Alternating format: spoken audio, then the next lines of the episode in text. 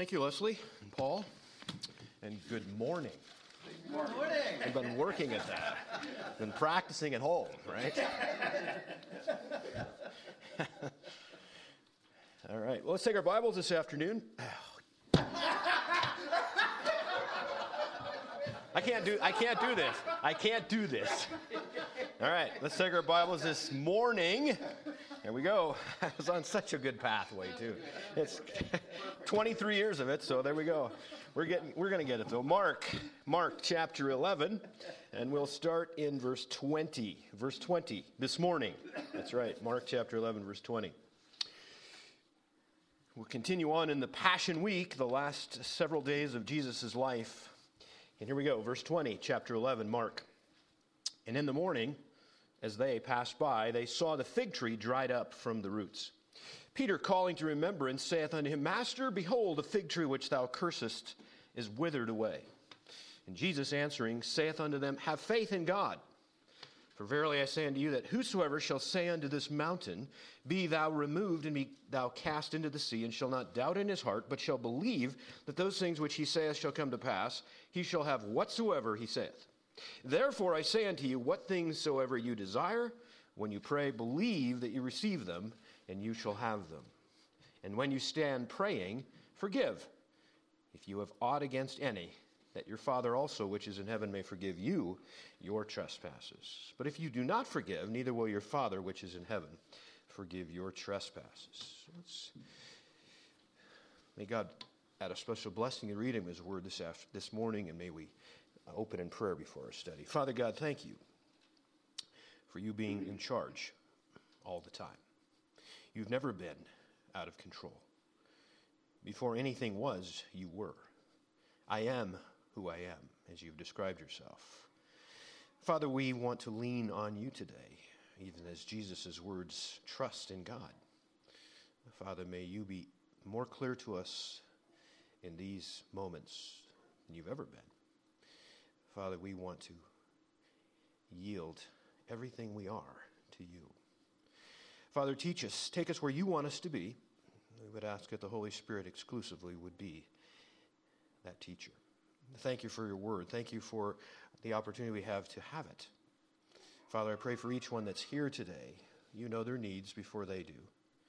You know their situation, full, complete, to the extent that they couldn't even understand. That's why, Father, we can bow before you in prayer, knowing that your will is better than ours. Now, Father, help us trust you more as we go to the Word. May the Spirit lead us. In Christ's name. Amen. Well, we're uh, continuing on our journey. Um, just to recap a bit um, of where we were last week and maybe even before that.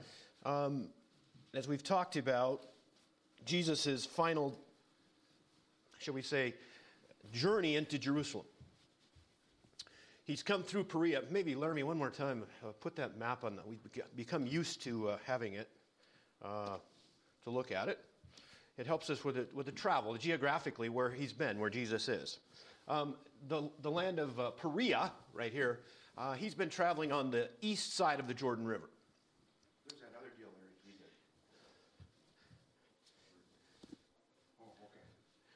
Oh yeah, this is yeah, this is good. there we go. I, am I'm, I'm, I'm official now.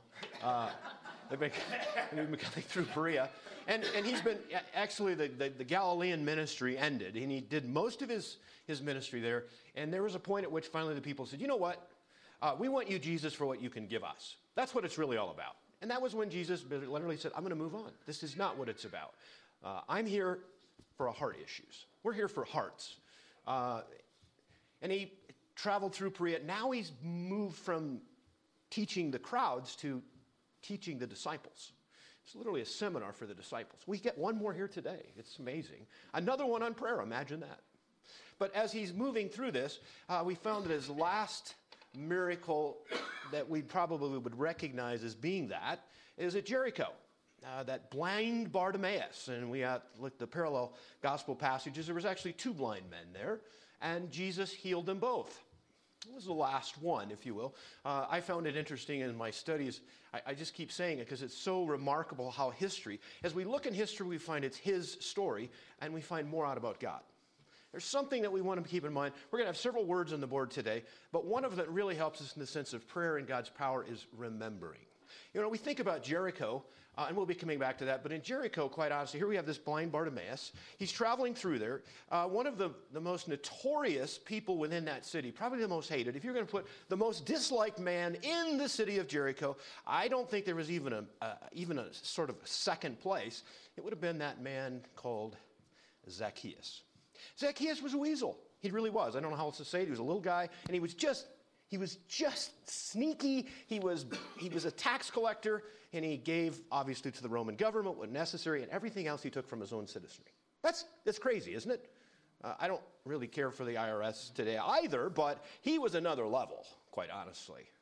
And this is one that Jesus, as he's sitting in a tree, Zacchaeus said, it's not Jesus, and he's, it would be leafed out during that time of year. So he was hiding. It was like he would ran ahead. He's peeking out, and Jesus walks up and he's, uh, Zacchaeus, uh, you need to come down. I'm going to go to your house today.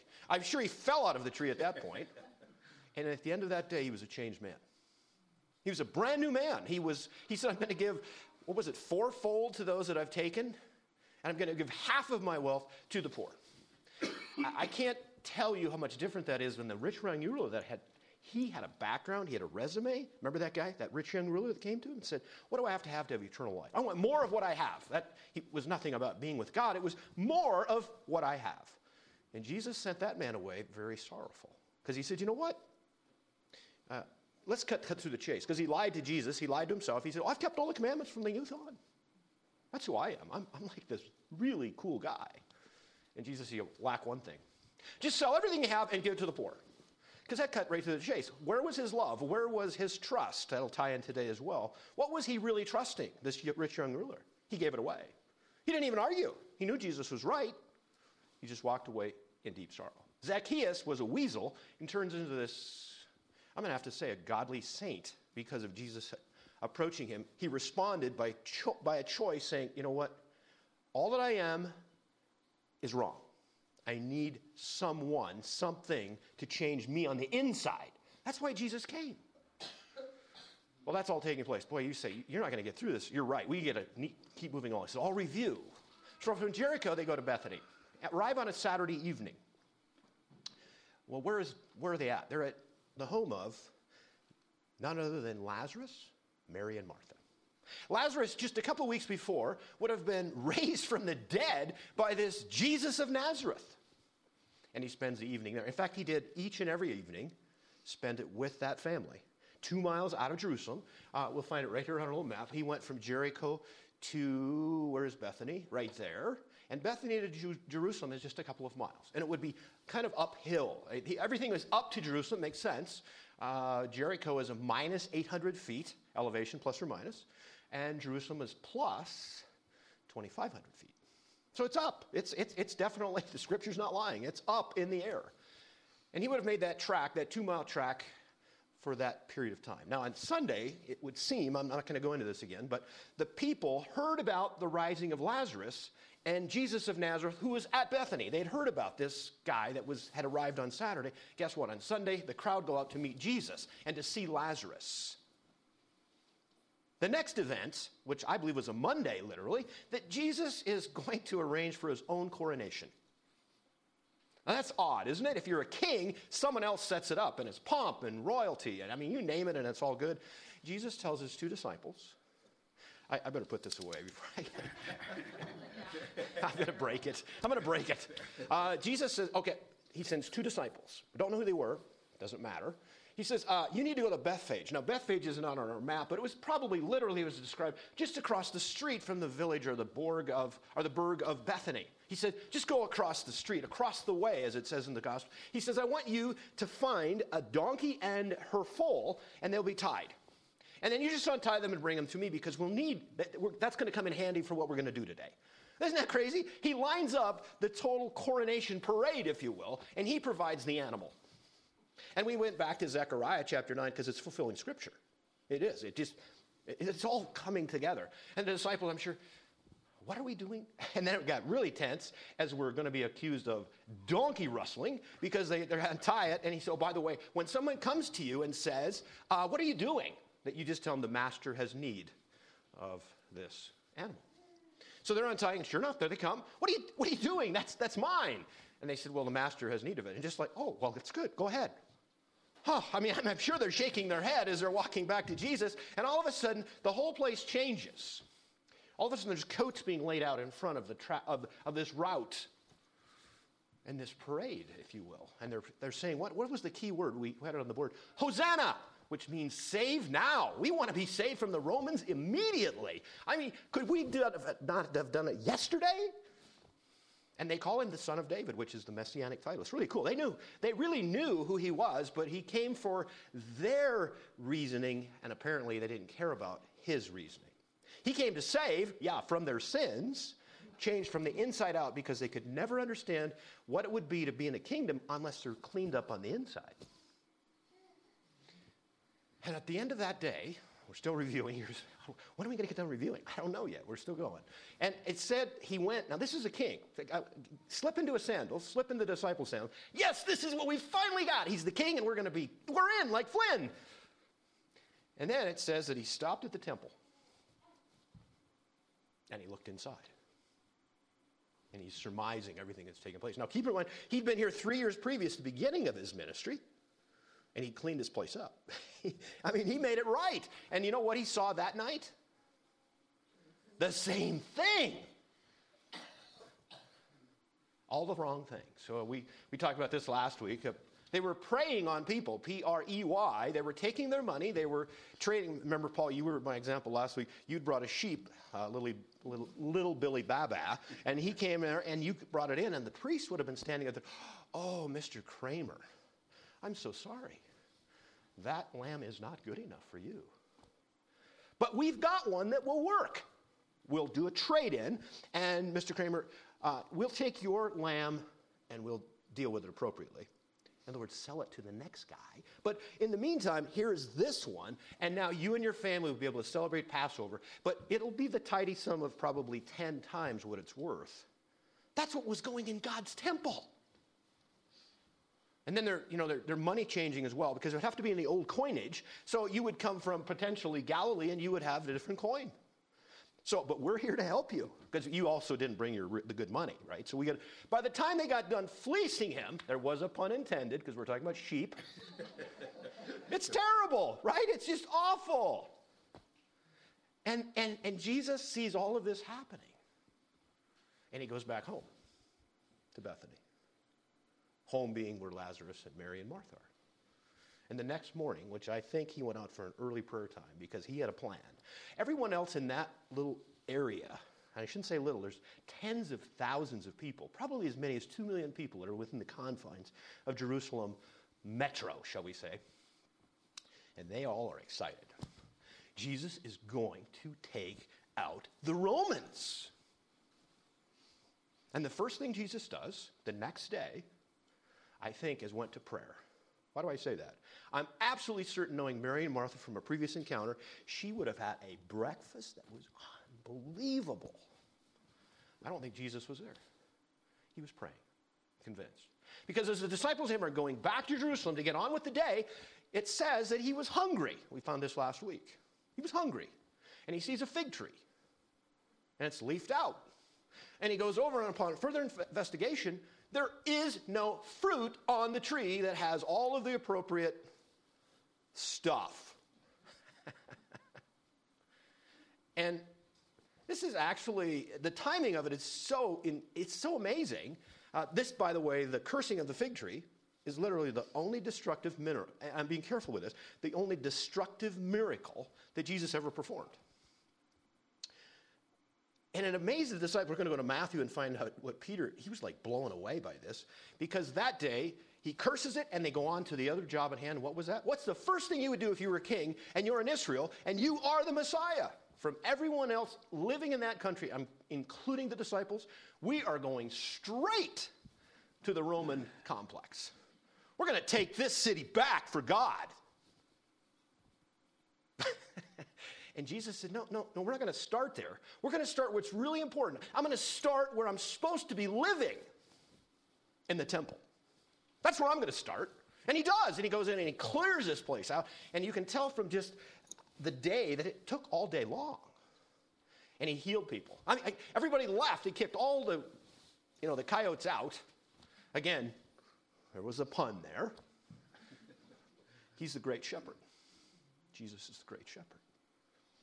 They're all gone, but the lame and the blind were there. And you know what it says? He healed them all. He took it back. He took the house back. He took that house of prayer back. It's his again. Isn't that cool? That's fantastic. Because that's where the battle has always been. America, I, I, it's hard for me not to engage in our country as well here. We're right there. It's er, no, I gotta wait. I gotta wait with it. I gotta wait. It's point two. We're not even 2.1 yet, so we gotta keep moving. And that fig tree, the next morning, now we just read about it. See, they would have went home, I'm convinced, in the dark back to Bethany. They went back to Bethany. That fig tree that he would have cursed, that its life ended, Matthew says immediately. He cursed it, it was done. Couldn't see it yet, but it died from the roots up. The next morning, they walk by this fig tree, and we just read it. Now, now we're on to today, finally. That took long enough. And Peter says, That tree's dead that you cursed yesterday. He's amazed. In fact, let's go to Matthew for a moment. I want you to see this. Uh, this is what takes us to the lesson on prayer. And you're going to say, what's the connection? How do you get from a cursed fig tree, which actually is symbolic of the nation Israel? But let's turn to Matthew, uh, I believe 21, we'll find it. Uh, verse 18. Verse 18. In the morning, as he returned into the city, this is Matthew 21 18, he hungered. And when he saw a fig tree in the way, he came to it and found nothing thereon but leaves only, and said unto it, Let no fruit grow on thee henceforth forever. And presently the fig tree withered away. When the disciples saw it, they marveled, saying, How soon is the fig tree withered away? They're marveled. Did you see that? They're surprised. Now, this isn't the first time they see Jesus' power unleashed, but in every other case, it had been in the sense of healing, uh, power over hunger, you name it, a, demo- a demon had no chance in Jesus' presence. There was nothing of which Jesus couldn't handle. Why were they marveling at this? This is the first time they've seen something in the sense of destructive. Now, they had, they had missed the figurative uh, lining out of this, shall we say, but literally, and we went back to write this down again in your notes. Uh, Luke chapter 13, verse 6, Jesus talks about a parable, and there was a, a, a, a man that owned the vineyard, and he said, uh, that, that tree, that fig tree, it does not produce anything. Let's just cut it down. It's taking up space for nothing. And remember what the, what the vine dresser said? No, let's wait. Give me, give me a year, and let's see if we can't bring this out of it. And it stops there. It doesn't tell you if it happened or it didn't happen. It's just like Larry wants to know, because I want to know that stuff. Did it, did it ever produce? Did that guy have the right fertilizer? Did he have the right sunshine? Did he have the right everything going on? We don't know. But it's like it, Jesus picks up the parable now, and, it, and he said, Oh, there's nothing on that tree. You're done. It's over. You're not ever going to produce anything more. That's a picture of Israel. That's a symbol of Israel. A lot of fluff, a lot of leaves. And you know where he went next? He went to the temple and cleaned that place up because it's exactly what the nation Israel had become a fruitless, leafy religiosity everywhere, fluff and stuff, and no fruit. Boy, that's a message to us individually, too, isn't it? What's our life look like? Do we have a lot of fluff? Do we know the right words? Do we dress up? Do we go? We do. Is there fruit? Jesus said in the Sermon on the Mount, By their fruits you shall know them. Talks about two trees. An evil tree cannot produce good fruit, a good tree cannot produce evil fruit. This is a picture of Israel. He'd given them enough time. In fact, the disciples didn't see this till later, probably, and maybe even much later. But you know, Jesus didn't only give them one year. He, it was three years from the time he the, cleansed the temple the first time in John chapter 2. Three years later, he's back. It's the same. And yes, he cleaned it again. And yes, he's cursed the tree to show that Israel's demise is right around the corner. And after 84 years of building that temple, Herod came in and he thought, if, you know, if you can really give them a nice place to worship, I'll have them in my hands. It's amazing how stuff can buy people isn't it? It really it works. It works today too, by, by the way. And after 84 years of that, in AD 70, They came in and leveled that place. There's been not one stone on top of another. There's never been a temple since that either. It's gone. The thing they really clung to, the thing they really thought they had to have, was gone. And that pronouncement on that day, the day after Jesus was literally crowned king, if you will, he took on the real enemy, and that's sin. The sense of the church, in our case, in the sense of the religiosity, Judaism. Non productive, lots of foliage, but no production. That kind of speaks loudly in our country today. A lot of stuff. And then he does something that seems really odd. Uh, again, the disciples are marveling. That's a good time to catch your attention. I, I want, for instance, a great teaching moment is when someone is asking a question. That's a great time to teach. Or if there is excitement and you've got their attention, that's a great time to teach a young person, particularly. They, are they're glued in. These disciples are glued in to this, this event. This, this fig tree, which was full of life yesterday, uh, not full of fruit, full of stuff, full of foliage. And now, the next morning, as they're walking by, Peter, uh, it's dead. no more leaves. It's just, it's just, it's dead. And Jesus says, well, what, what, what would you say to this disciple? You doubt my power? No, he goes deeper than that. And this is where it almost seems like a disconnect. He says, What a great opportunity because you've noticed the power that was unleashed for me to talk to you about prayer. And you're saying, Miss that one. What's the connection here? How, does, how do you move from cursing a fig tree to let's talk about prayer? Uh, but I want you to put, again, context is so very, very important. For three years, these disciples had went through and canvassed this land. It was Jesus' ministry. For three years, they'd followed him, enjoyed the moments. But you know what they didn't do? They didn't pray. They didn't have to. Literally, he's right there. Jesus, we're kind of hungry. What are you going to do about it? Or, the, the sea is crazy wild. Can you fix it? He's right there. You can grab him by the arm and you can hold on to it if you're really scared. And you know what he's preparing them for? What you've just seen is yes, power unleashed. But I want you to be ready because I'm going to be gone. Literally, within 72 hours, he will no longer be with them. Now, yes, he, he comes out of the grave, he ascends. And yes, he's with them for a short period of time. But in Acts chapter 1, he's gone. And we're going to look at this is great. They caught this lesson. And he says, You need to know how to pray. You need to know the effective components of powerful prayer. It's a great time, isn't it? They're about to, Jesus is not going to be right there. For three years, he's been like the go to guy, right? Now, we've never known that. Now, if you think that you've had Jesus right beside you physically, we probably should work through that a little bit because he was here on the earth way back when, 2,000 years ago. We've learned as Christians, those of you that have trusted Christ, that we speak, our lifeline, our oxygen, all, everything that we have in the sense of life is prayer. That's why we can't ever get good enough at it. Faith and prayer. You can't get good enough at it. The disciples knew nothing of that. They were selected, handpicked by this Messiah, this keeper of God's kingdom, and he's right there. And he's praying all the time. You've noticed. You can't read the Gospels without picking up Jesus prayed a lot, which is a good lesson for us. If there's ever a model, it's Jesus. He prayed all of the time. And he's getting them ready for the moments of which he would leave them. But what does he say? There's some words that I want that we'll kind of be using today in the sense of effective prayer. Now, he uses some really big words, uh, uh, big ideas. And for them, the disciples, I don't think it was as a hard of thing for them to believe that Jesus could curse that tree and could die. It was amazing to them how quickly it happened. I mean, literally, the first day, it's just this beautiful and fig trees in that area. There was a lot of them around, and they typically would grow 20 feet high, 20 feet wide. It was a shade. It was for shade in many cases. It was, it was a wonderful tree actually, and to see that, and all of a sudden, I, I mean, I believe it. It's it's new. There's just sticks. There's a, there's a. It's dead. That just blew them away. And he goes on and he says, if you think that's a big deal, let's keep going. So let's go to our text now in chapter. Uh, I'm going to go back to uh, Math, uh, Mark, Mark. Let's go back to Mark chapter 11. And let's take a look. Mark chapter 11, let's get ourselves right into it. The timing we've, we just talked about, this is for the disciples' good coming up quickly. And in Mark chapter 11, it says they saw the fig tree, it was withered, the one he had cursed. And then in verse 22, he responds after Peter, the, disciples are just blown away. And he says, Have faith in God. Huh. How does that fit together? And then he goes on and he says this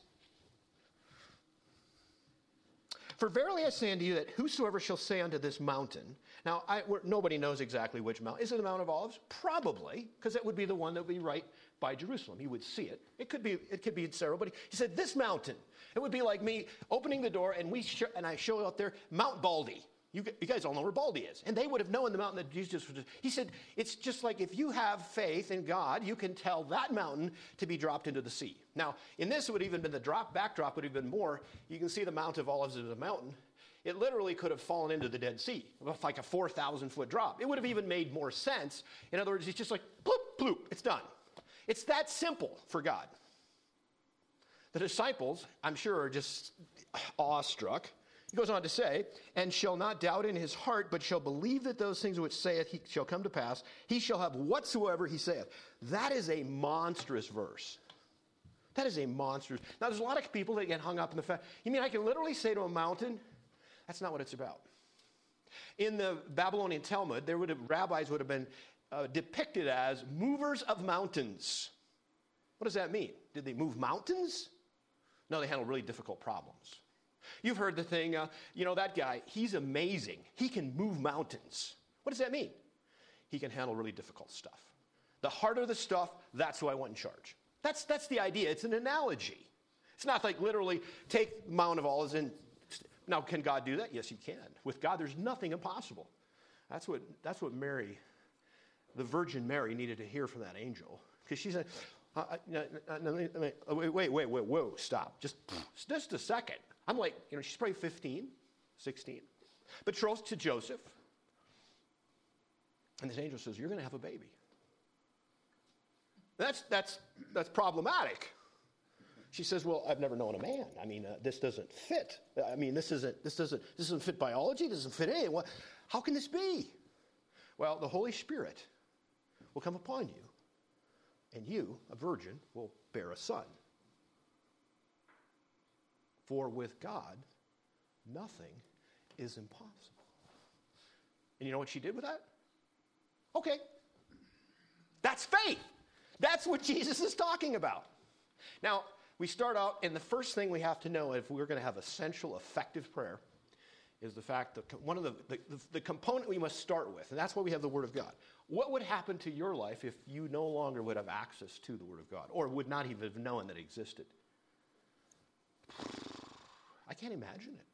Here we are in a land rich, overflowing with Bibles.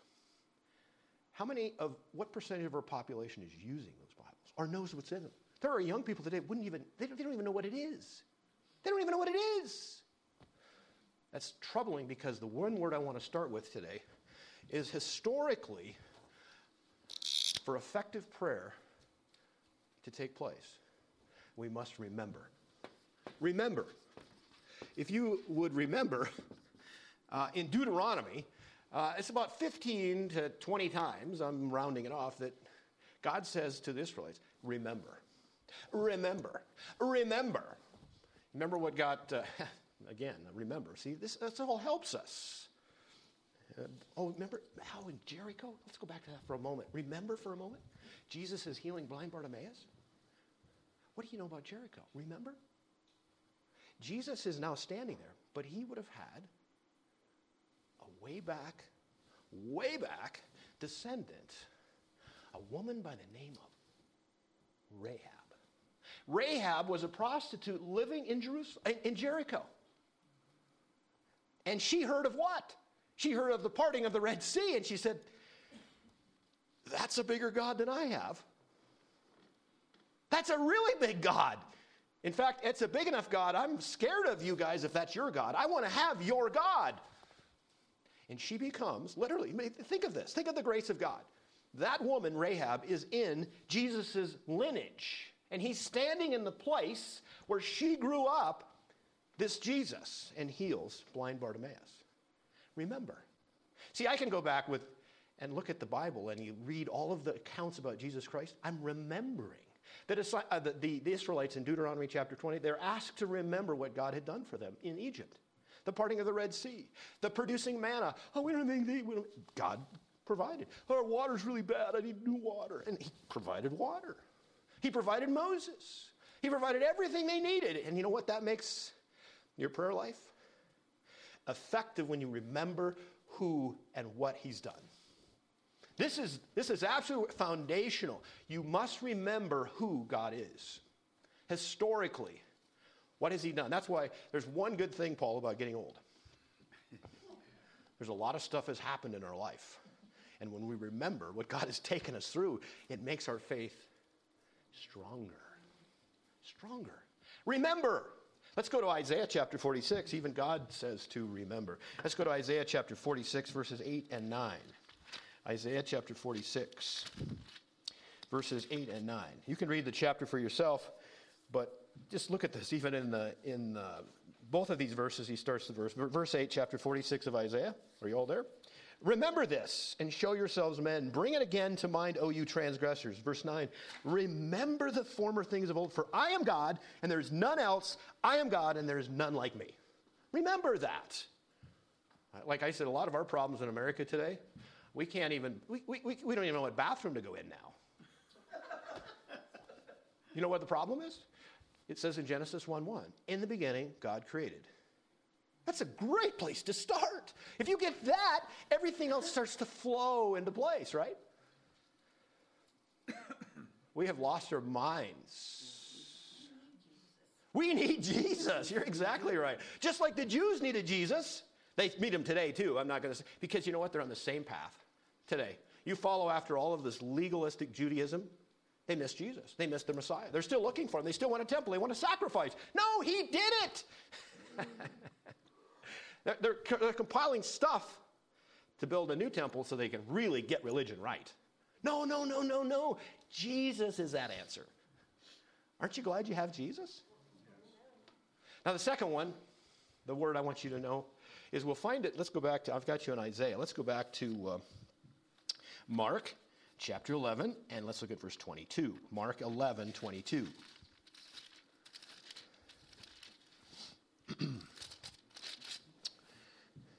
He starts and uh, he, uh, uh, and he says this. After they see this, he says, first, first four words Have faith in God. Have faith in God. I'm going to write this word down. This, is, this, this word is big no matter who you are. That's trust. If you're here today, most of you are experiencing trust, and I can see it. I, I, can see objectively that you've trusted at least one thing right now. That's the chair you're sitting in. You've trusted it with you. Now, I don't know if some you, I've, I've used this analogy, but it fits so perfectly. I, am maybe some of you came in and tipped that chair over and you're like, well, I don't know. Ooh, that's, I'm going to try that. But you know what? At, when you sat down, you trusted that chair. That's literally what trust looks like. Trust God. That's what verse 22 is talking about. Trust God. Uh, this morning I was, see if I still have it. Does not money go away quickly nowadays? I've got a dollar bill. I don't think it's worth anything anymore, quite honestly. If you doubt that, just wait a week. I mean, if they talk about inflation. It's, you know, it's worthless and they're printing more and more and more. Isn't it true? Now, there's a lot of reasons. We could come up with a lot of reasons why the dollar and this is uh, the United States of America. It's, it's, it's, it's, it's a dollar bill, and it has writing on it. And you can come up with multiples of reasons why it doesn't have as much value today as it did previously. Now, the, the picture of George Washington is on the front. Okay? I don't know how he got there. There's a story, I'm sure, but he was obviously a very brilliant, vibrant, passionate leader in the Revolutionary War. He served as our first president. Is he worthy to be there? I think it's fine. I mean, there's a man that trusted God. I mean, all things against him, he trusted God.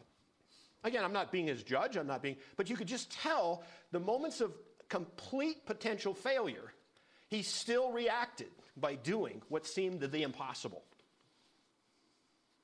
Faith is like that. But here's, here's the real reason that the dollar is not worth anything today. Now, some could say that when we moved away from a gold standard 1973, that we lost the value of the dollar. I'm not going to say that helped, but that's not the reason. I could come up with a whole lot of other instances why this dollar is not worth hardly anything. And I think we're coming to the day very quickly. This will basically be worth nothing. And the answer is on the dollar bill. On the back of it, it says this The United States of America. Now, that's something that's not today either. I see no united anything. Right. Correct? It's division everywhere. And if there's not enough, they throw another divis- divisive word to make sure that there's more division. Where does division come from? Satan. Okay? But the words underneath the United States of America are the key component to why we're here today with not only no value in our money, there's no value in our relationships. There's no value in anything because it says these four words In God we trust. That's what made this dollar bill what it was. Now, what I want you to do for a moment, in the place of God, in those four words, in God we trust, plug in anything. In gold we trust. That's just changing one letter, adding a letter. If you're trusting in gold, doesn't, doesn't matter. You can stick a person's name in there. If, if we would have said, in George Washington we trust, dead meat. You can pick a hero today, whoever that might be, and in that person's name we trust. Won't work. In silver we trust. In real estate we trust. In power we trust. In, you, you see where I'm going? No, America's problem, just like it was the Jews. In God we trust. When we do that, it takes care of itself. That's what America needs. We need to get back to basics. In the beginning, God created. That's where it starts. There is a God. In Alcoholics Anonymous, in their 12 step program, which I'm not familiar with particularly, but the first rule is this there is a God and isn't you. It's deeper than that. Because here's another one. This is what, right today, if we were going to write on the back of this dollar bill or any other denomination of any tender in this country today, it would read this in self we trust. And that's why we're on a course, a crash course, literally to the end of this age, hurtling towards it, because self knows it can't solve problems. That's why in the end it will be in Antichrist we trust. And the Bible says that's coming. I don't know how close, not that kind of guy. But I can tell you we are hurtling towards that because there are people wanting anything other than God. And that's what we could say next. And anything other than God we trust. That would probably suffice for a good share of America today, too. We no longer can call America a Christian nation. Christian would mean you're, you're a follower, a disciple of Jesus Christ. We, we, we can't even comprehend that as a nation. Now, granted, many of you here today have trusted Christ as Savior. I hope all of you. And He's open, He's available to each and every one of us. He died. He's on his pathway, 72 hours away from hanging on a cross. And when he says those last three words of his physical life, it is finished, it was finished. It was the end of the beginning. He had canceled the penalty of sin because he wore it. That just makes me passionate about Jesus Christ. See, it's not about politics. It's not about gold. It's not about power. I'm talking power in the sense of man's power. Uh, power corrupts, and ultimately, absolute power absolutely corrupts. That's proven every single day across this world. You give a dictator, you give a pretty nice, humble, kind of a meek person, you give them enough power long enough, and they get full of themselves, and pretty soon that self takes over and is just diabolically corrupt because it comes from the inside. That's why Jesus came the first time, was to take corruptness out of where it really mattered. Trust God. Trust God. Now, uh, we want to make a clear distinction here as well. Let's read that again. Verse 22, Mark chapter 11. Jesus answering saith unto them, Have faith in God. What is the key there? Now, there's some that would say, It's faith. We got to have faith. It's in God. Because the power is in God. The power is not in your faith. Mark that carefully. But faith is empty hands receiving what God provides in his power and strength. In other words, if I have faith in faith, it's only as strong as I am. And if you're believing in faith and faith in your life, it's only as strong as you. That's not strong enough. God is where the strength is. God is where the, where the power is. That's where your trust is. It's not the power of the trust, it's the power of God. That's what Jesus is trying to get across to these disciples. How did we get that all messed up? I mean, there's television evangelist programs and all of this stuff that if you have enough faith, just claim it by faith. No, doubt that. No, no, no, doubt that because your faith is not strong enough. In fact, we're going to talk about how much faith is enough. We're, we're going to go to the scriptures and see that. But this is literally trust God, not trust faith. Do you see the difference? It's massive. If you miss that, then you've missed the power of God. And you've placed the power in something that you're bringing to the table or being part of. No, no, no, a thousand times no. Trust God. That's why in America, this dollar bill again. Who are we to trust? God. That's the key, that's the component. When somebody raises up an individual, a human, to a level of where that he is the answer or she is the answer, no, no. Now, God can use those people. In fact, God could use evil, diabolical men such as Nebuchadnezzar. He was a creep. And amazing. Just think of that. Think of the, the grace that God even exhibited in Nebuchadnezzar when he really thought he was really something. Daniel went and said, You know what? You're headed for a wreck, buddy. That tree you saw in that vision, God's going to cut it down. And for seven years, he wandered around thinking he was a cow eating grass. Nebuchadnezzar, the king, the awesome empire ruler of the world. But you know, at the end, you know what he saw? I knew that God was God. That's coming again to America.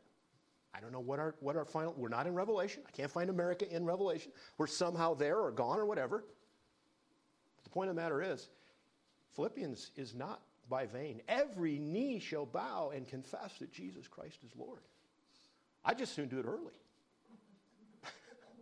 Right? Let's get that right out of the way. Let's find out really where our honor, our trust really is, and it has to be in Jesus Christ. Trust God. Trust God. Now, his will is first and foundational. Let's take a couple looks at, let me, I'll leave, I'll leave this for a little bit later, actually, because it's all about him. Uh, let's take a look, though, at 1 Peter chapter 4 in the sense of submitting to him. 1 Peter chapter 4, verse 19. 1 Peter chapter 4 and verse 19. Wherefore, let them that suffer according to the will of God commit the keeping of their souls to Him in well doing as unto a faithful Creator. Now, there's a lot of stuff in there. Isn't that amazing?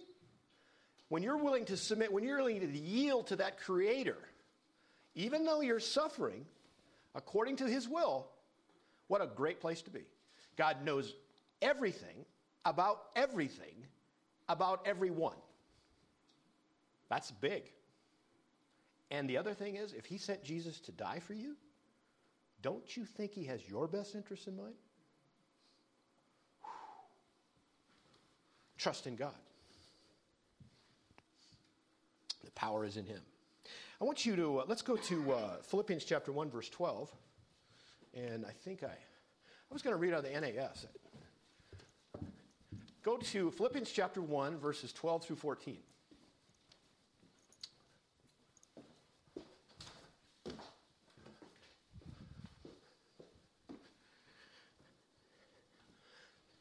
This is, now where's Paul in Philippians chapter 1?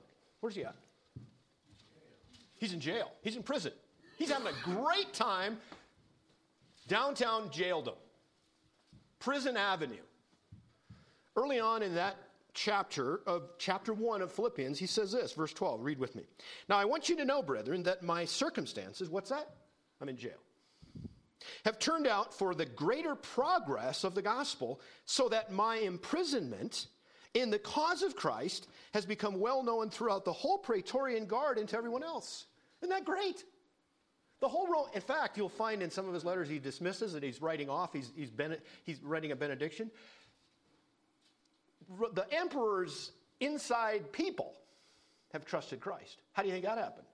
God's will that Paul would be in prison so that the prison guard would literally be exposed to this man that's a Jesus person.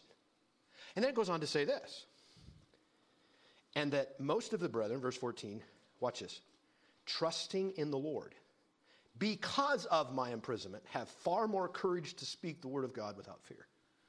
That, my friends, is what trusting in God is all about. Those circumstances looked bleak.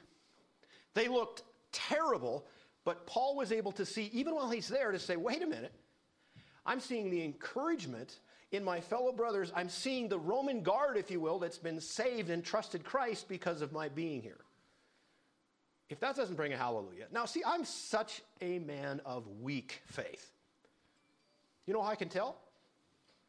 Because there's those moments in which my faith seems so. Uh, for me to stand and talk to you and I'm reading about, you know, I'm remembering right now. See, that's the key. That's the key. Effective, essential, powerful prayer is based on remembrance. And you know what? As I'm sitting in that chopper that broke down, and I've got customers waiting, and I'm frustrated, and I can't get parts, you know what I'm not doing? I'm not remembering. I'm not trusting God. I'm trusting, now, those of you that don't know about choppers, am I trusting Claas?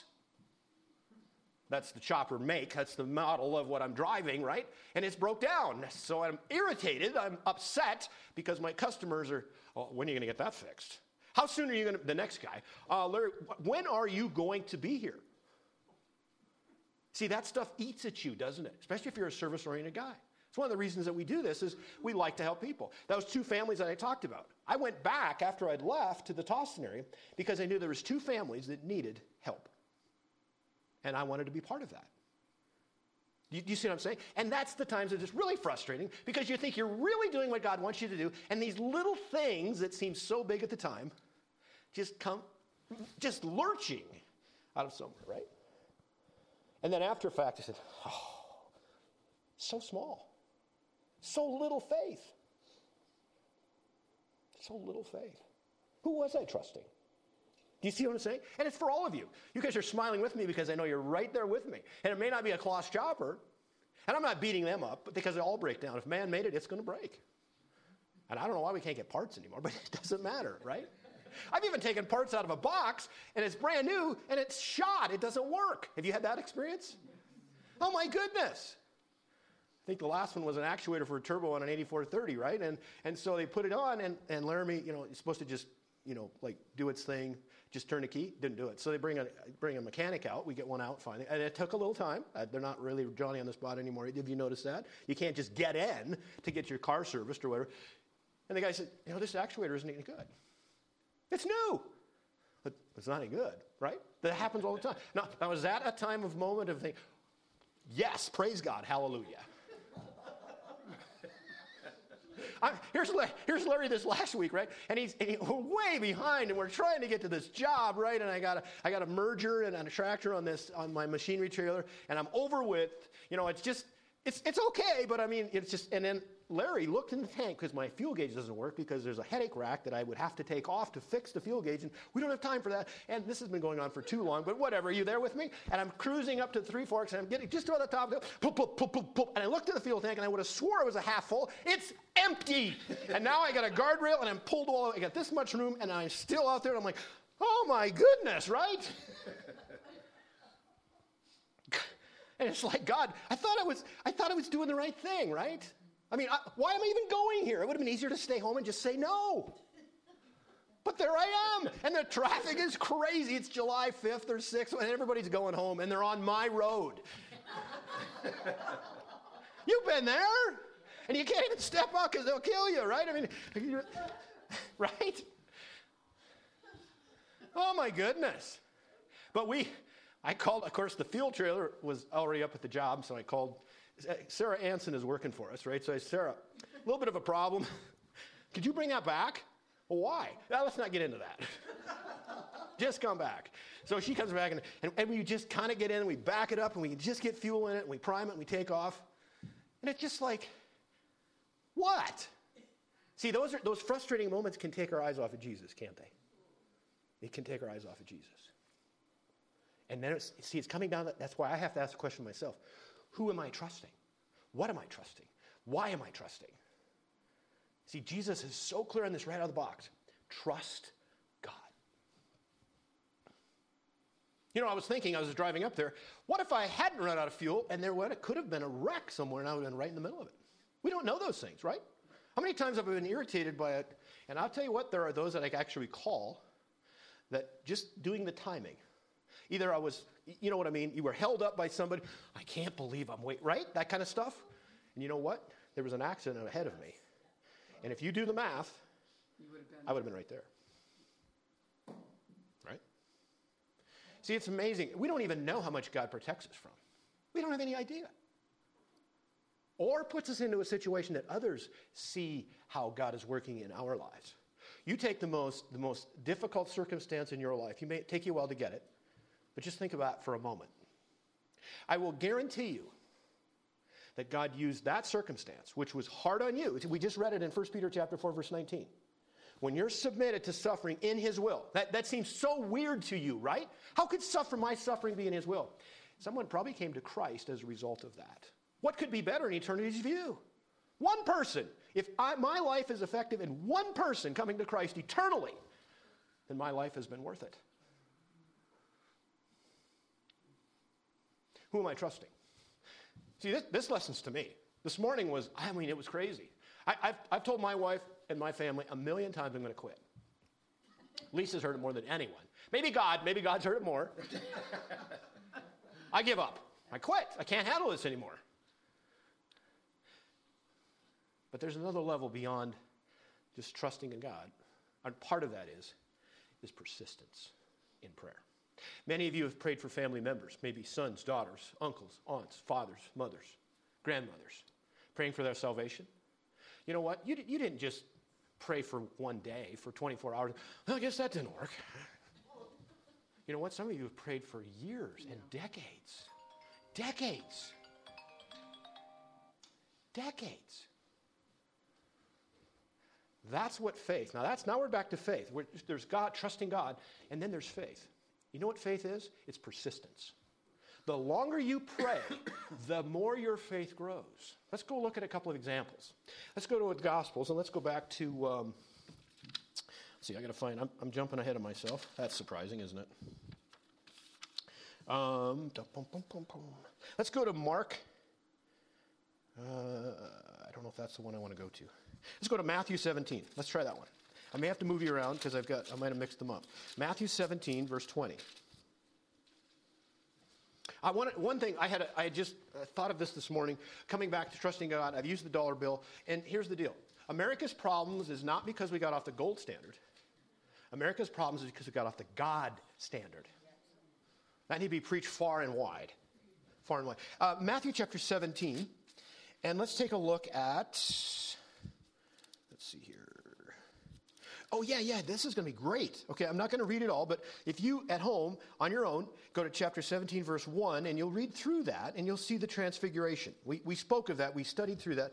And then it was like they came off this mountain of transfiguration. They saw Jesus for who he really, they really is God. I mean, his, his face shone. They saw the God part of him. That must have been amazing, wasn't it? And they come down and watch the godlessness uh, in verse 14 of chapter 17 of Matthew, when they were come to, to the multitude, there came to him a certain man kneeling down to him and saying, Lord, have mercy on my son, for he is a lunatic and sore vexed, for oftentimes he falleth into the fire and oft into the water. And I brought him to thy disciples, the other guys, you know, the nine that were left behind, and they could not cure him. Then Jesus answered and said, Oh, what's that word? Faithless. We are now talking about no faith. Faithless generation. Okay? How long shall I be with you? How long shall I, shall I suffer you? Bring him hither to me. Jesus rebuked the devil. He departed out of him, and the child was cured from that very hour. Then came the disciples of Jesus apart. Why could we not cast him out?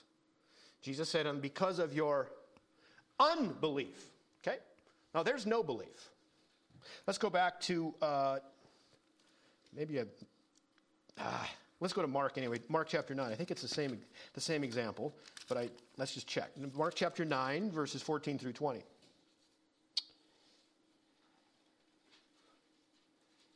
Yeah, it is. It's a, but, but it's okay. It's okay.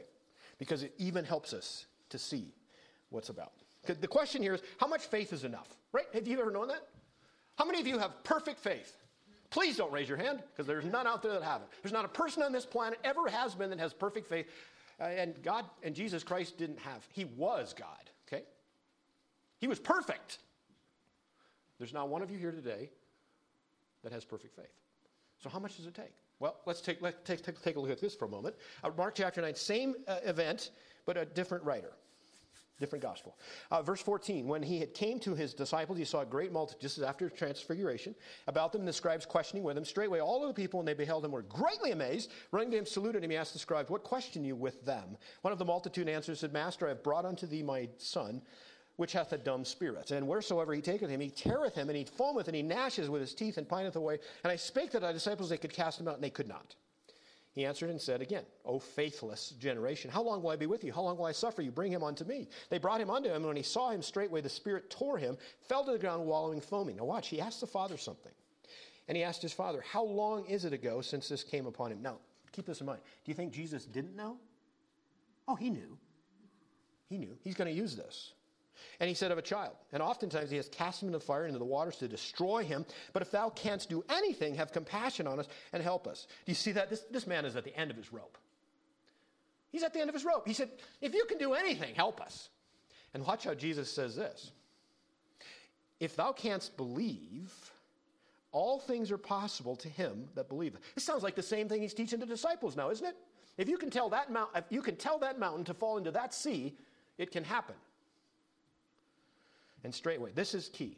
Straightway, the father of the child cried out and said with tears, Lord, I believe, help thou my unbelief. I have to pray that sometimes. God, I just got this little tiny bit of faith and I, need more. Help my unbelief. Isn't that, isn't that being honest? Isn't that great? It's not about my faith. Remember that from the disciples, there was another event, which I didn't write down in my notes, but you'll remember it. It was much on the same time. He said, you, you, could, you could move that mountain if you had the seed the size of a mustard seed. mustard seed. That's not a lot of faith, but that's the key. The mustard seed, I, I, no, I really don't. I don't like mustard personally because it's in my fields and I, it's just, right? But if I had a mustard seed, it would be really small. In fact, I could hold it between my fingers and it would still be clenched, my fingers, and you couldn't see it. But what happens to that mustard seed? Oh, it gets big. I can tell you that. It's out there. It's yellow. It's like, and even in, in Jesus' day, it was even bigger than that. It would be almost tree size. He said, you know, it just takes that small seed. The point is, it's not necessarily what it starts as, because it's just like Abram. Follow his life. Remember him? Oh, I'm telling you, that guy was not exactly full of faith. How would you like to have been his wife? Cruising to Egypt? Getting close? They were going there because of a famine. Guess what? You know, doesn't, we don't find where Abram checked in with God. God, do you think I should move? Do you think I should go to Egypt because they got stuff down there? Is that where you want me? Isn't that great to start every morning, every single morning? God, what do you want me to do today? I want to know what he wants me to do today, right? And Abram, I don't see any of that. But he gets there and he says, honey, honey, honey, listen, let's, be, let's, let's just let's get real about this for a moment. You're beautiful. Well, thank you, dear. Um, but because of that, um, there's some men in Egypt that are going to admire your beauty as well. And it's just going to go better for, for you. I mean, me, uh, no, you, if, if, we just, if you just say that you're my sister. Thank you, honey. Just like taking her and throwing her under the bus. And technically, now get this, now we could rationalize, we could go through this because he was, she was his half sister. So it's kind of like just a half a lie. Here's the key with America today nothing's a half a lie, it's a whole lie if it's not true. That's how we've gotten to this complete demise of the media and the complete demise of the loss of truth. And I'm saying that loss in the sense of, of, of, of not discovering it. Truth is always going to be truth because God is at the basis and behind all truth. It's not going anywhere, but to cover it and, and, and to spin it uh, we've told half truths to get to the point now we don't even know the difference between truth and a lie, so therefore we just say whatever we want to say. We spew it. In self we trust. We're back to our motto. It's plagued America.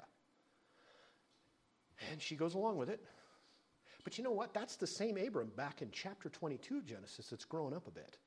A lot. In fact, he went through the, and not to say Sarah's perfect either, because God told them both, I'm going to give you descendants as the sand of the sea. And time went by, and more time went by, and they stopped on. Can you imagine those morning chats in the bedroom with, uh, with, Mo, with uh, Moses, with Abram and Sarah? I, I, what do you think, honey? I, this is not going to work. I'm way too old, and you are too. Well, well, you're getting older. How about that? You know, you, you, know, you want to be, you know, kind of shade that a little bit. And you know what? They agreed. Yeah, that's true. She said, I've got a plan. Remember when we were in Egypt when you said that I was beautiful and that you should not be my husband? Remember that part? Mm-hmm. Right? Because I think it actually opens up to the idea. It, as bad as this is, he says, Well, remember we came home with some baggage. And her name is Hagar. Hagar. So here's my plan, because I'm going to help God out. Have you tried to help God out? It never works out. It never works, ever. Have you noticed that? You're smiling because you know it doesn't work out, right? It's like hiding from God. Try that sometime. That really works out good. At any rate, so he, she says, just take Hagar and, and have a child with her. I guess, right? Abram's got the great comeback. He just does it. God is very disappointed, isn't he? Where's the faith? Where's the faith? Where was Abram's faith when he basically didn't even trust? Well, he shouldn't have been in Egypt anyway. He didn't trust God enough to talk to him. See, that's sometimes for me. I'm, I'm off doing stuff and you just lose strength. I'm not remembering. I'm not remembering where my strength is from. And you just go off and do stuff, and pretty soon, you know what? God wasn't even part of the equation. Isn't that amazing? You know what happens to thankfulness goes whoof, right out the window. When you're not thinking about God, you can't possibly be thankful. You can't. Well, anyway, is this the same Abram that in chapter 22 that finally they do it God's way? And it's amazing. You know, Sarah, they come to visit, and, and he says, God does. He says, um, This time next year, your wife's going to have a baby. you know how old I am? You know what? Had a baby. Now it's rocking and rolling, right? And then about 16 years later, plus or minus, God comes to Abram in the morning and says, uh, I want you to go sacrifice your son there on Mount Moriah. Do you know Mount Moriah is? We talked about this a couple of. Do you know, do you, do you know that that's where the temple is at Jerusalem? The same place that temple got started was the day, the place that Abram was able to take his son Isaac and prove a lesson about true worship. I'm going to give everything that I'm trusting, everything that I could trust in, and I'm going to give it to you. On that mountain is where the temple was that Jesus was cleaning, because it's a house of worship and of prayer. And it started with perfect, perfect example. The same Abram, whose faith was like a mustard seed, and I would have to say when he started, when he took that first call, it was probably a nothing seed, right? And you know what happened? The longer he walked with God, the more he prayed, the more he's into God's remembering and trusting. Guess what happens to his faith? It grows and it grows and it grows and it grows. And you know what? He said to God, Three days, I'm going to travel to Mount Moriah and I'm going to worship you by sacrificing the thing that I really could put my trust in. Because this is what you said, that this is where my beginning would come. This is where my descendants are coming from. But it's not about just that, it's about the fact I'm going to trust you, God, on what you told me because I believe you. That's what we're talking about. Do you see how God changed that man? I'm thinking, and I've done this over the course of the years, but there's little moments of where my faith grew. And you know what help makes it stronger today? When I remember those. When I remember how God got me through a really tough spot, and I knew He was God. And He's doing that for you. A, new, a, a, a newly saved person, someone that hasn't known Christ relationally for a very long time, that's a vulnerable place. That's why Satan, the first and foremost thing they want to put in that person, man, woman, or child, is doubting who God is. Then he has you. What did he do with Eve? It's exactly the same thing. Did God really deny you the opportunity to eat of that tree? He doesn't love you. That's what he's saying. Doubt is the most diabolical thing that Satan uses and pulls out of his tool chest, even for Christians. When you doubt your salvation, guess what? Go back and remember what the word says. And we know if we believe in Christ Jesus, we have eternal life. Isn't that fantastic? And he marks it in the Word, and he gave us the Word. That's why it's written down. Absolutely. And, and you know what? Train your children, instruct your children. That's what we kept telling Moses. Instruct, remember, defi- disciple, make them aware. Why? So they can have effective prayer lives as well. Whew. Well, I'm all worked up today because it's good stuff. And sometimes it takes those, those moments that we see how frail and how fragile, how small our faith is, to be rehearsing the fact that, you know what, God is bigger than that. He's okay with a little faith the size of a mustard seed. But don't let it stop. Let it grow. And you know how you grow faith? You pray. And you pray. And you pray. The more we pray, why, why do you pray? It, is, it's our oxygen. With, without prayer in a Christian's life, you, you will die. I'm, I'm being careful how I say that, because if you're in Christ, you are eternally saved. You're not unjustified. I can't find that. For by grace you are saved through faith, and that not of yourselves. It is a gift of God. God doesn't take back what He's given to you. The Holy Spirit is living within you, it says in 1 Corinthians chapter 6. You are the temple of God. He doesn't give up His temple. Now you can treat it despicably, but the point is, you're His. But if you want, if you want to make that temple less desirable for God to live in, if you want to be crowd, crowding out other things, are other things crowding him out, go ahead and stop praying. Stop praying, and you will definitely move backwards. You will definitely be food deprived. In fact, your fruit will go away. Isn't that something? Praying actually produces. Uh, how did I write that down? There was something gotta find my glasses. I'll be with you in just a moment. Where did I write that? Oh, yes, so true. Prayer precedes power. Prayer precedes power. You're not going to get God's power if you're not praying. Because it comes through faith, by the faith that's trusting in God. When you're trusting in God to the level He's asking them to do, essentially, prayer is always the predecessor of power. Prayer. Jesus is teaching these disciples how important it is praying.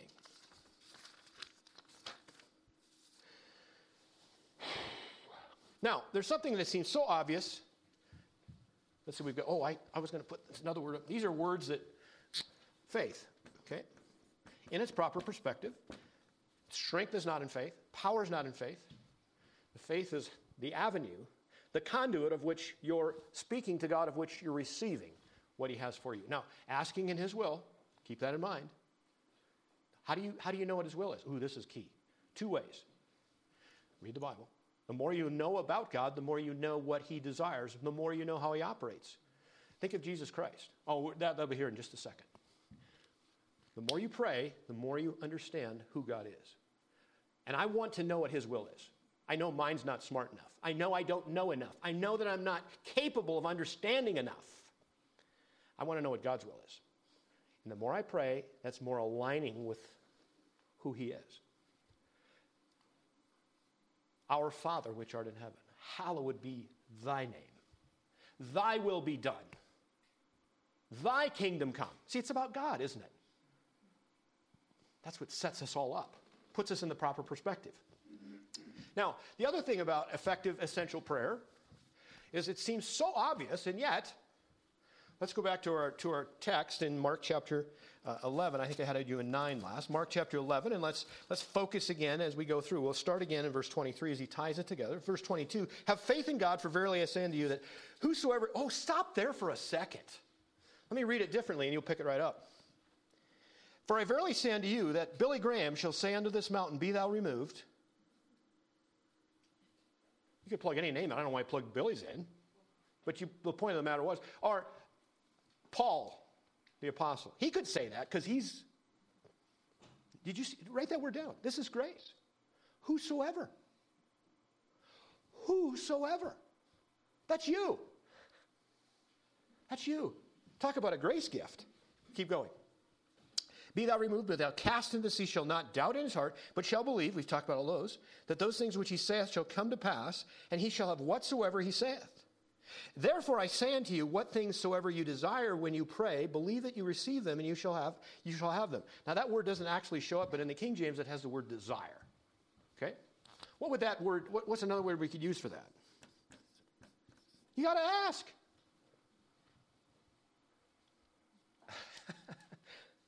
it's right there, right? Now, what we ask for is key. There's some qualifiers. Let's go to James chapter 4 for a moment. James chapter 4, verse 3. James 4 3. It's important what we ask for. We've been talking about praying in God's will. James chapter 4, verse 3. This is something that you could pray for. James 4 3. You ask and receive not. Oh, now wait a minute. That's not what we're talking about here. He says you have to ask and you receive it. Oh, this is going to be a good one. We're going to learn stuff here. Uh, chapter 3, verse 4 of chapter 4 of James says this You ask and receive not because you ask amiss, that you may consume it upon your own lusts. Oh, bummer. In other words, you're asking for stuff that you just want to fulfill your own desires. Oh, oh, you mean that doesn't work? I can't pray for a new car? You can pray for a new car in God's will if you think I need one, God, right? Now, you may think you need one. Do you see the difference? That's a qualifier. That's a qualifier. It must be in God's will. Let's take a look at another one. Let's go to Mark chapter 14, verse 36. Talk about the perfect example. Now, if now again, as you're turning, or don't read it, but as you're turning to Mark chapter 14, verse 36, just stop there for a moment. Now let's we're on the road to, to the cross. Jesus is there. He's having this prayer moment because, guys, listen, quite honestly, I'm not going to be with you very much longer and where you've just been able to reach over and say, hey, hey, hey, buddy, Jesus, rabbi, master, Lord, leader, whatever you want to call him. And they had a right respect for him. They were all there. He said, you know, we're, uh, it's kind of scary out here right now. This sea is just going nuts. What, what, what can you do about it? That's what they did. And he said, you know what? That's going to end. I'm going to be gone. You're going to have to learn to pray effectively. You're going to have to remember what I've done in the past. Think of the disciples. What, where was their strength? The fact of remembering what Jesus had done the previous three years. They got to know him. They got to see him. They got to see him heal. They got to see him a power over demons. And you know, I'm gonna, you're going to have to trust God. Literally, trust God with faith, asking. What would you, as Jesus, be asking potentially? Now, Jesus spent a lot of time in prayer, a lot of time, amazing amount of time. He's about 72 hours from being on a cross. What would you ask if you were Jesus? Knowing that crosses, there's not, the, this isn't something that, oh, I wonder what's going to happen. Looks a little tenuous out there. Those religious leaders are really ticked off at me. I wonder what's going to happen. No, he made them really ticked off at him because he set up this coronation so that he was king, and they knew by that Friday Jesus had to be on a cross, and Jesus had to expedite that. Because they wanted to wait. Remember, you read the scripture. It said they were going to take him after the Passover. Jesus said, Oh boy, that's not fast enough. Okay, I'm going to be king, and then you guys will take me out quicker. That's really what happened. What would you pray if you were Jesus? I would kind of want to get out of this deal. Is there another way? Have you done it when you're in suffering? God, if there, you know, th- there's got to be another way. I just as soon try another way. This one is not getting it done right. I, I don't want my chopper broke down all the time. right? Let's watch this. Chop, uh, chopper, chopper 14. No, it's, it's not chopper 14. It's, it's Mark chapter 14. Let's look at verse 36. Verse 32 will start us up, right? It says, And they came to a place which was called named Gethsemane, and he says to his disciple, Sit you here while I shall pray. And he taketh with him Peter and James and John, and began to be sore amazed and to be very heavy. He saith unto them, My soul is exceeding sorrowful unto death. Tarry you here and watch. And he went forward a little and fell on the ground and prayed that if it were possible, the hour might pass. What is he saying? Uh, I just as soon not do this. I would just as soon take a pass on this. Uh, let's, let's do it another way. How would you be? Crucifixion isn't something you just write, that'll be okay. We'll get through it. No, you won't. But watch this. Abba Father, verse 36. All things are possible unto thee. Take away this cup from me. Nevertheless, not what I will, but what thou wilt. That is the perfect prayer, effective, powerful prayer. Do you know what happened because he went through and did it that way? You and I all of you here, anybody hearing my voice, can trust Christ and be saved. If he had not went through with what God's will was, as painful, as problematic as that was to his physical life, that's what made it work for us today. Those times and moments of your suffering, the times and moments that you're going through very difficult stuff, God is using for someone somewhere, including yourself, because it will make you more thankful, more humble, and more meek. I'm not saying it's fun. I didn't, you, you notice I didn't describe any of that as being fun, but it's needful. Brethren, count it all joy when you fall into various trials and temptations, because it worketh patience. Isn't that exactly what happens? There's one left. There's one left. Now, there's actually an asking, and then there's, and the, the, by the way, this is all this is all biblical as well. There's some that just, um, you know, they're just ask the world, and it probably would fall under James chapter four, verse three, is kind of heaping it on their own lusts, and you asking, you're not receiving. Your, well, I prayed in Jesus' name, because Jesus said earlier, pray in my name, and you'll have whatever you asked, right? Isn't it amazing how that's that little capstone just you know, uh, you know, I just as soon have a million dollars in my account. I would like to have, you know, a wife. I would like to have, you just name this whole package, right? And then at the end, in Jesus' name. How did I, doesn't that sound authentic? Right? And it doesn't happen. And you're like bummed out. Well, what's God saying? I mean, I can't trust him. It's not how it works.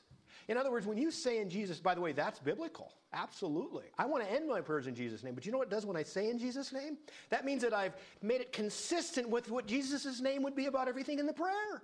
I'm asking things that he could say, yes, that's what I want in your life. Yes, I can pray that in Jesus' name. Isn't that what it's about? It's not to just heap this stuff on our own lust and just at the end you have this in Jesus' name.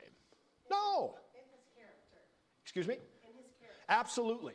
Absolutely, that's a good word to use. Everything that we're, and see, the more we pray, the more convincing uh, uh, in our own mind, that's not the right word. The clearer it, there we go. The clearer it becomes that we are literally trying to get aligned with God's will. That's why I pray.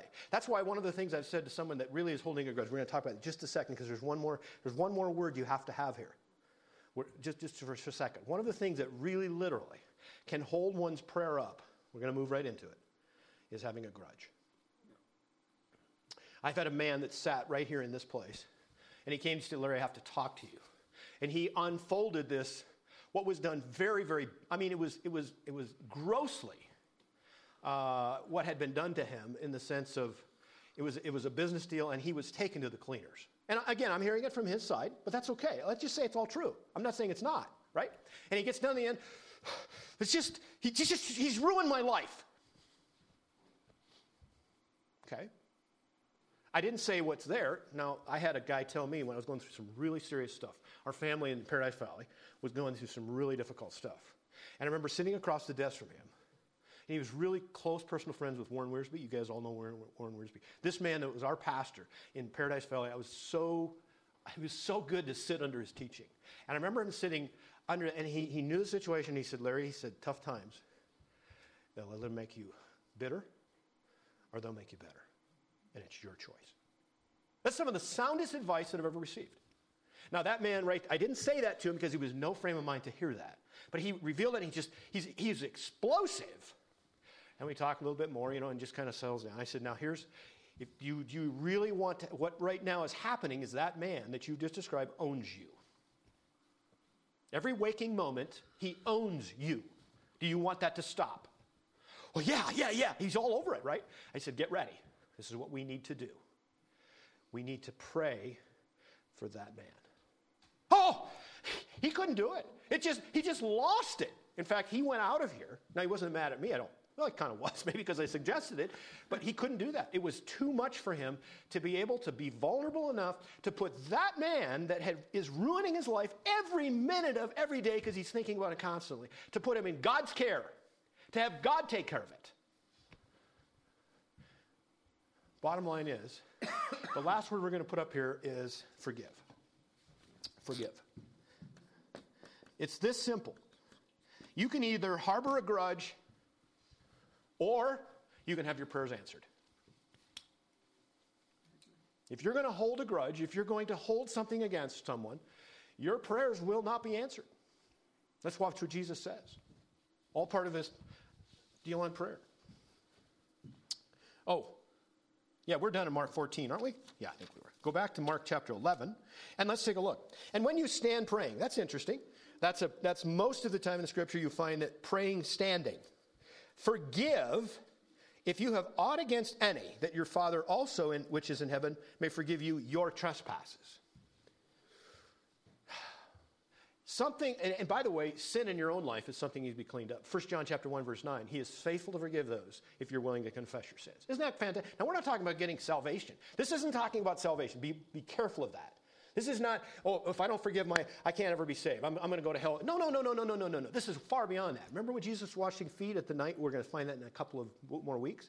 He's washing, and, and, and Peter is just so astounded by this, right? Because they're fighting about who's going to be the greatest in the kingdom. No, it's me. No, it's you. No, it's me, right? And, and Jesus walks up and he starts, you know, the best way to solve this problem, he's going to be the model of models. He walks over, he's got this wash basin. It would have been some servant normally there. He strips down his waist and he walks over and he starts washing feet.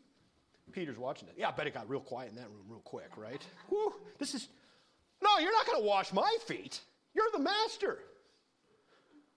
And he said, Well, if you're not going to let me wash your feet, you have no part of me. Oh, then give me a bath, right?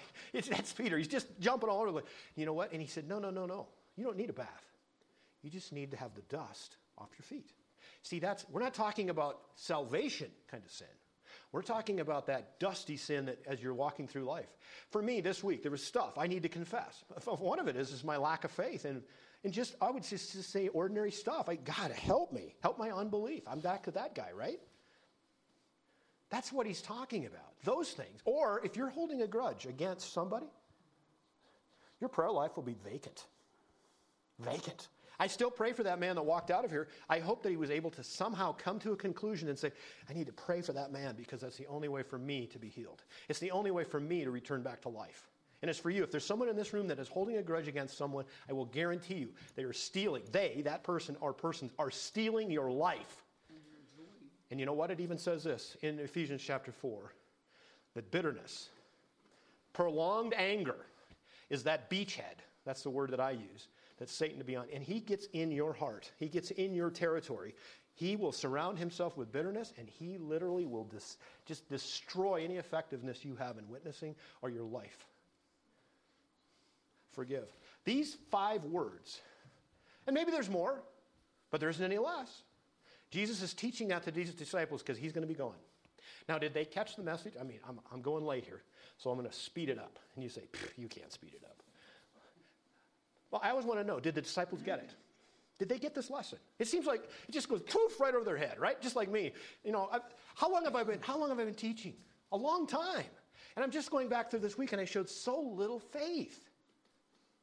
I did. I really did. I'm just being honest. And you can say, well, you know, maybe more than me. It doesn't matter. For me, I should be growing more than I think I am. But I'm honest, right? That's, that's a good place to be. How about the disciples? I mean, it's a, you know, like for, I mean, they're always arguing who's number one, right? Who's number one? Who's, I must have had t-shirts. John, I'm number one, right? Peter, I know I'm number one.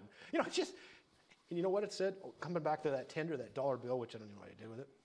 The United States of America, it was not the United Disciples of Jesus either, was it? It was this bickering. Churches today, it's not the United Church of Jesus Christ. Why? Is it Jesus? No, it's us. It's our fault because self is ruling and reigning within churches today, too. There's a lot of selves. Self, self, self, self, self. So the disciples get this message on prayer. I'm glad to say this one here they got. How can we prove it? Let's go to Acts chapter 1. Let's go to Acts chapter 1. Acts 1.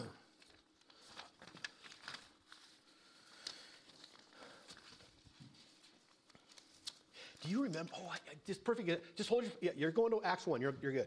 You, you. I want to. I want you to think of a man, and he was described as full of the Holy Spirit.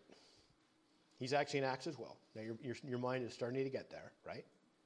He was treated as violently and despicably as any person could be. And he said something at the very end of his life. Lay not this charge to their account. That man's name was Stephen. Now that's, that's getting it right. In fact, he looked up and he saw where he was going. That was a man full of the Holy Spirit. You want to be full of the Holy Spirit? You want to have nothing? Get rid of bitterness? Be forget, forgiving.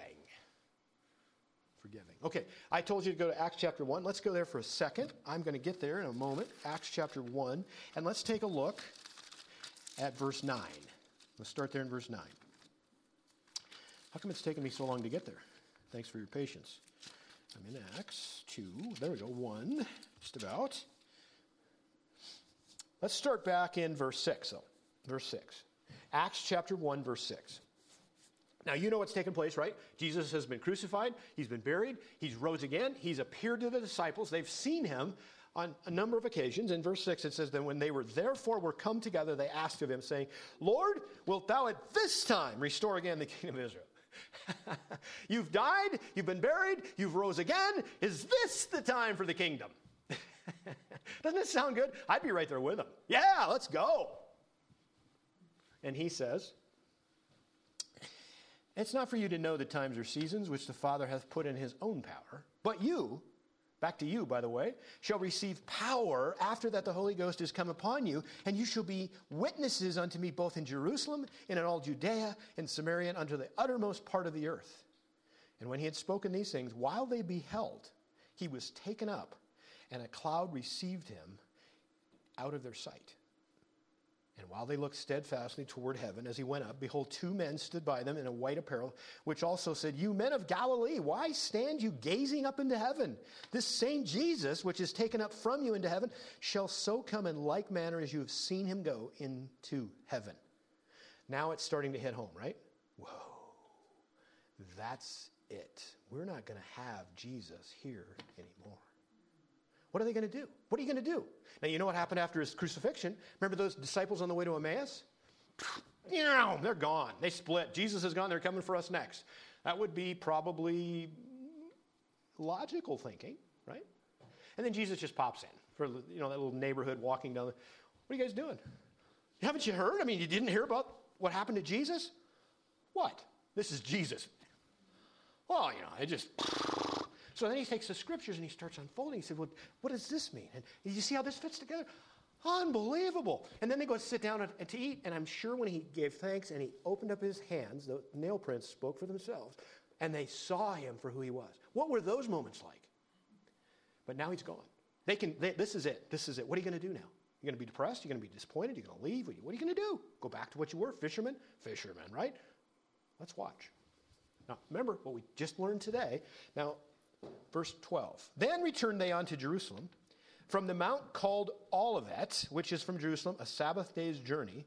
And, and when they were come in, they went up into an upper room where abode both Peter and James and John and Andrew, Philip and Thomas, Bartholomew and Matthew, James the son of Alphaeus, and Simon Zelotes, and Judas the brother of James. Watch now. These all continued with one accord in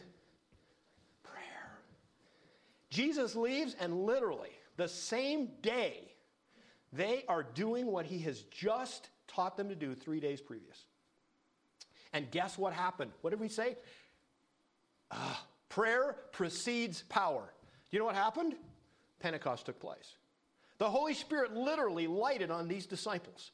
Literally, the place was thrown upside down with souls for Jesus Christ. How did it start? Well, you could say Jesus left. But what happened? They prayed. And they prayed steadfastly. They prayed in one accord, united. And guess what happened? Power took that place. They got it. Will we get it? Are we ready to pray like that? Are we ready to remember who God is and was and always has been? Are we willing to trust God in every case? I, am going to probably use that dollar bill. I'm going to carry in my pocket. And when I'm really feeling bummed out, I'm going to pull it out. I'm going to say, In who do I trust? In God I trust. That good? See, our founding fathers were brilliant. They were brilliant. Would you, could you think of anything better to put on the back of your money? And today, the reason our money is worth nothing is because we failed to trust in God. It's not in your faith. Strength is not in your faith. Not faith in faith. I've, often told you. I remember that day like I'll never forget it. He's passed away. But he had cancer, and he said, Larry, I just have to have faith. I kept pressing. Faith in what? Faith in who? Well, I just, and, and he, he, it wasn't that he was against God. I don't know where his life was with God. We never really got, you, you know, he couldn't quite get there. I just have to have faith. So, in other words, the strength is the power of faith in faith. No, no, no. The power is God. Faith in God. You got to ask. How are you going to ask? Make sure the qualifiers.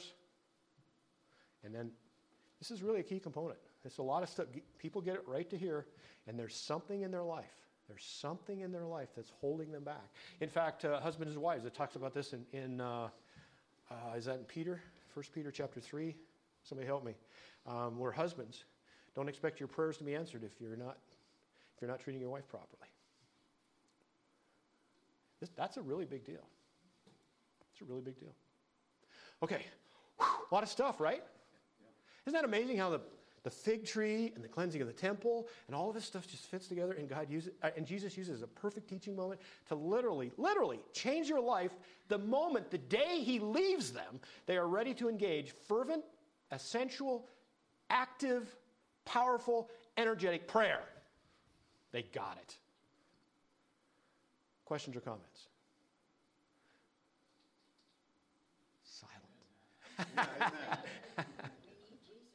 we need Jesus. America needs Jesus. Families need Jesus. The world needs Jesus. And you know what? We're part of that when we can pray like that. See, really, literally, moving a mountain into the sea is small potatoes, considering our world that doesn't know Jesus. If we need to be effective, if, if there's ever a time for us to pray fervently, aggressively, effectively, essentially, it's right now. And you know what? You are here. I say this almost every single Sunday. You're here right now, this time. What is the date? July 10th. Is it the 10th already? Oh my goodness, right? Just remember July 10th, 2022. You aren't here by accident. You haven't missed your calling. You're not early, you're not late. You're here right now because God wants to use you this moment going forward. That's graciousness, that's mercy, that's love personified, and Jesus Christ accomplished it all in Calvary's tree. Let's pray. Father God, so many things we looked at today. Just to just think and contemplate all that Jesus accomplished. And taking these moments which seemed disconnected, and yet they were perfectly connected. When those disciples were marveling at what happened to a fig tree, he said, You've really seen nothing yet. Powerful prayer can be yours when you remember, when you trust God exclusively when you actively engage in faith. And it's not large faith, it's not perfect faith, which even makes me feel better on my course that it can be a little faith as I continue to pray. It grows and it grows. And Father, to ask not amiss, but to ask in your will. That we can pray in the character of Jesus Christ, claiming his name over what we're praying. And Father, forgive us for those sins that are plaguing us and keeping us out of fellowship, as you're so clear in 1 John chapter 1, verse 9. And if there's anything that any one of us has against someone, or they have against us, Father, that we would clear that way. That avenue would open up so we would not be owned, not controlled, but we would be yours. That's what prayer is, is being completely yielded to you. It's our lifeline. Father, it'll be your strength, it'll be your power that will move us through this week. All of these gathered here today, literally, Father, the journey they find themselves on, when we're focused on you, when we remember you, we're here for you. You will accomplish magnificent things. Mountains will be moved when we look to you. Remind us, Father, of yourself every moment. Take us and use us as you see fit. We'll ask these things in Jesus Christ's precious and holy and magnificent name.